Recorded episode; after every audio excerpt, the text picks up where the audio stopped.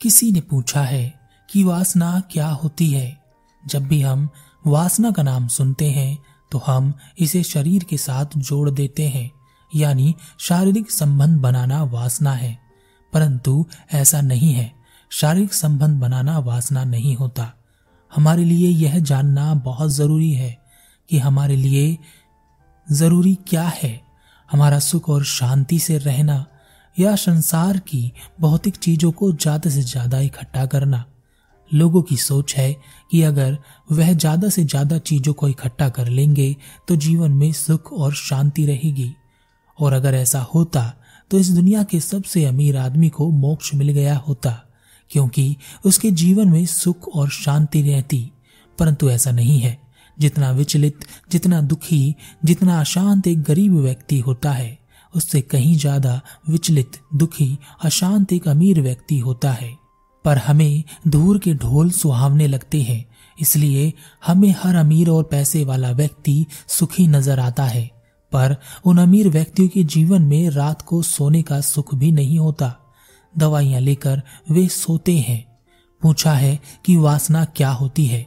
वासना का मतलब है ऐसी इच्छा। चाहत जो हमेशा पूरा होने का लालच देती है, पर कभी पूरा नहीं होती। यह हमेशा दूर खड़ी रहती है। जब वासना शरीर के साथ मिलती है तो काम वासना कहलाती है। यह वासना किसी भी इच्छा के साथ मिल सकती है, और जिस भी इच्छा के साथ यह मिलती है, वह इच्छा पूरी होने के बाद भी पूरी नहीं होती। एक कहानी है। एक गाँव में एक गुरु अपना उपदेश दे रहे थे। उन्होंने कहा हमारे दुखों का कारण है इच्छा, कामना और वासना।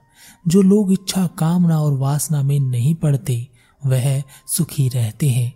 जीवन भर न हमारी इच्छा, न कामना और न ही वासना कभी पूरी होती है। यह हमेशा मुँह फाड़ कर खड़ी रहती है और सब निकलने के लिए तैयार रहती है। एक व्यक्ति जो पहले से ही बड़े दुखों का मारा था, गुरु की यह बात सुन रहा था। गुरु की इस बात का उस पर बहुत गहरा प्रभाव हुआ। अतः उसी पल से उसने इच्छा, कामना और वासना का त्याग कर दिया। ऐसा करते ही उसके पास जो कुछ भी था, सब जाने लगा।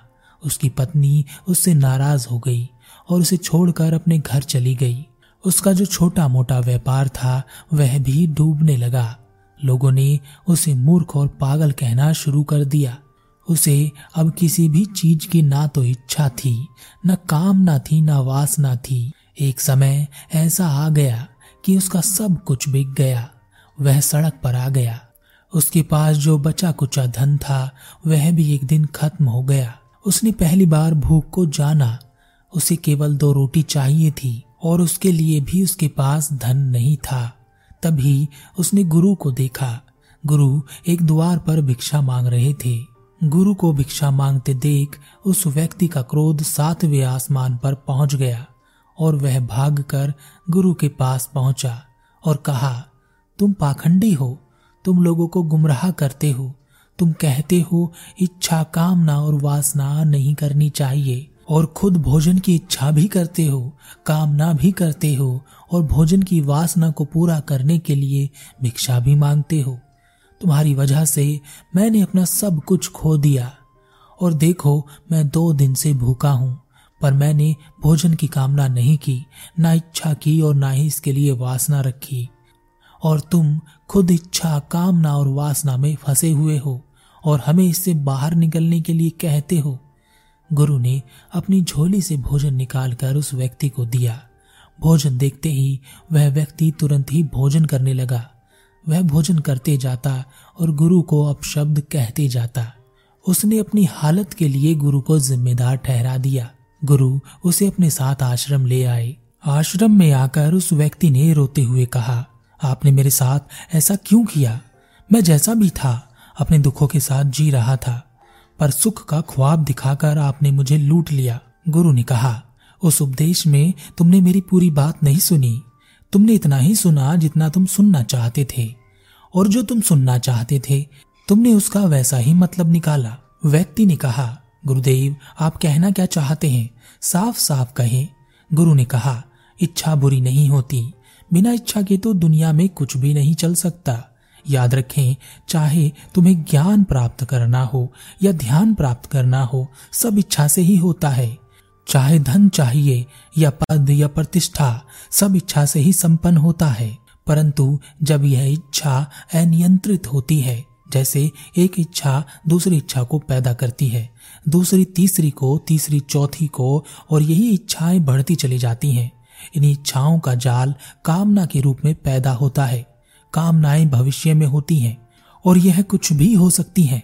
ऐसा भी हो सकता है कि इनका वर्तमान से कोई लेना देना भी ना हो। और जब कामनाएँ बहुत अधिक हो जाती हैं तो वह वासना का रूप ले लेती हैं। वासना किसी भी इच्छा को तुरंत पूरा करने के लिए दबाव डालती है।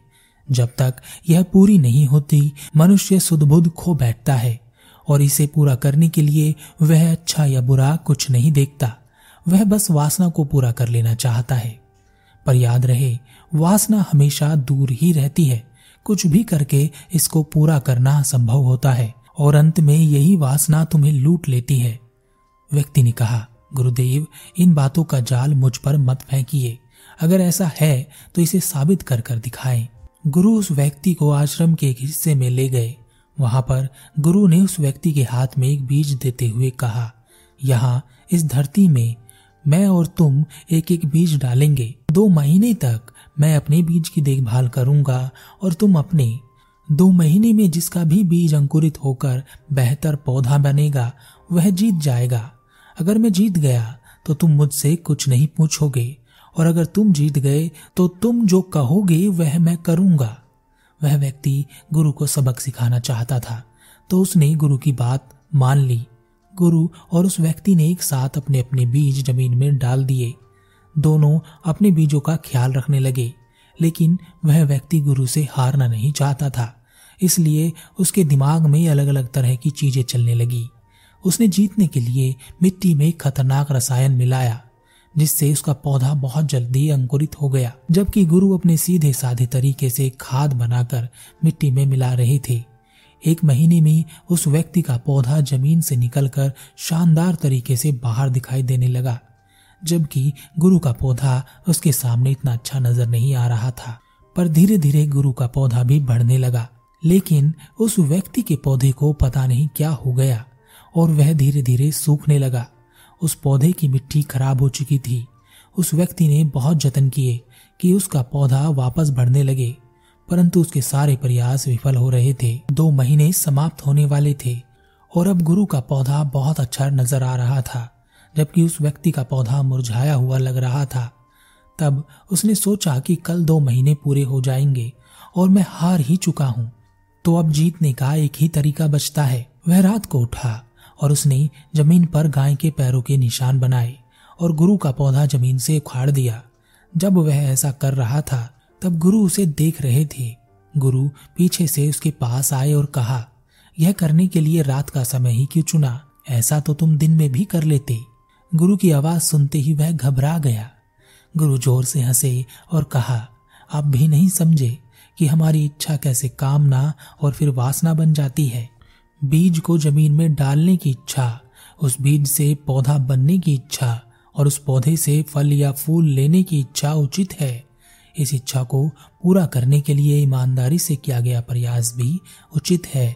परंतु जब हम बीज ज़मीन में डालते हैं और यह सोचते हैं कि हम कैसे जीतेंगे इच्छाओं का जाल तब तुम्हें घेर लेता है और तुम्हारे भीतर कामना उत्पन्न होती है कि ऐसा करने से ऐसा हो जाएगा, वैसा करने से मैं जीत जाऊँगा। यही अनुचित कामनाएँ जब अत्यधिक बढ़ जाती हैं तो वासना का रूप लेती हैं और उसी जीत की वासना ने तुम्हें अंधा कर दिया। क्या तुमने ध्यान दिया कि तुमने क्या किया? तुमने एक पौधे को ज़मीन से उखाड़ लिया, उसकी हत्या कर दी, मेरी मेहनत बेकार कर दी, पर इससे तुम्हें क्या मिला? ना तुम जीते, ना तुम्हारा पौधा बड़ा हुआ, और यह पौधा जो मैंने लगाया था, खराब हो गया। इसकी जगह अगर तुमने केवल इतनी ही इच्छा की होती कि इस बीज का संरक्षण मैं करूँगा, इसे जो चाहिए मैं दूँगा, और जो यह मुझे दे सकता है, वह तो यह मुझे देगा ही। तो हो सकता था कि तुम्हारा पौधा मेरे पौधे से बहुत आगे निकल जाता, और अगर नहीं भी निकलता तो वह तुम्हें सब देता, जो उसके गुण धर्म में था। वह व्यक्ति गुरु के चरणों में गिर गया, और उसने अपने किए के लिए गुरु से क्षमा मांगी, और उसने कहा, गुरुदेव, अब मुझे क्या करना चाहिए? गुरु ने कहा, जाओ और अपनी इच्छाओं को पूरी करो, पर याद रहे, उचित इच्छा, उचित कर्म हमेशा कामना और वासना से बचा लेता है।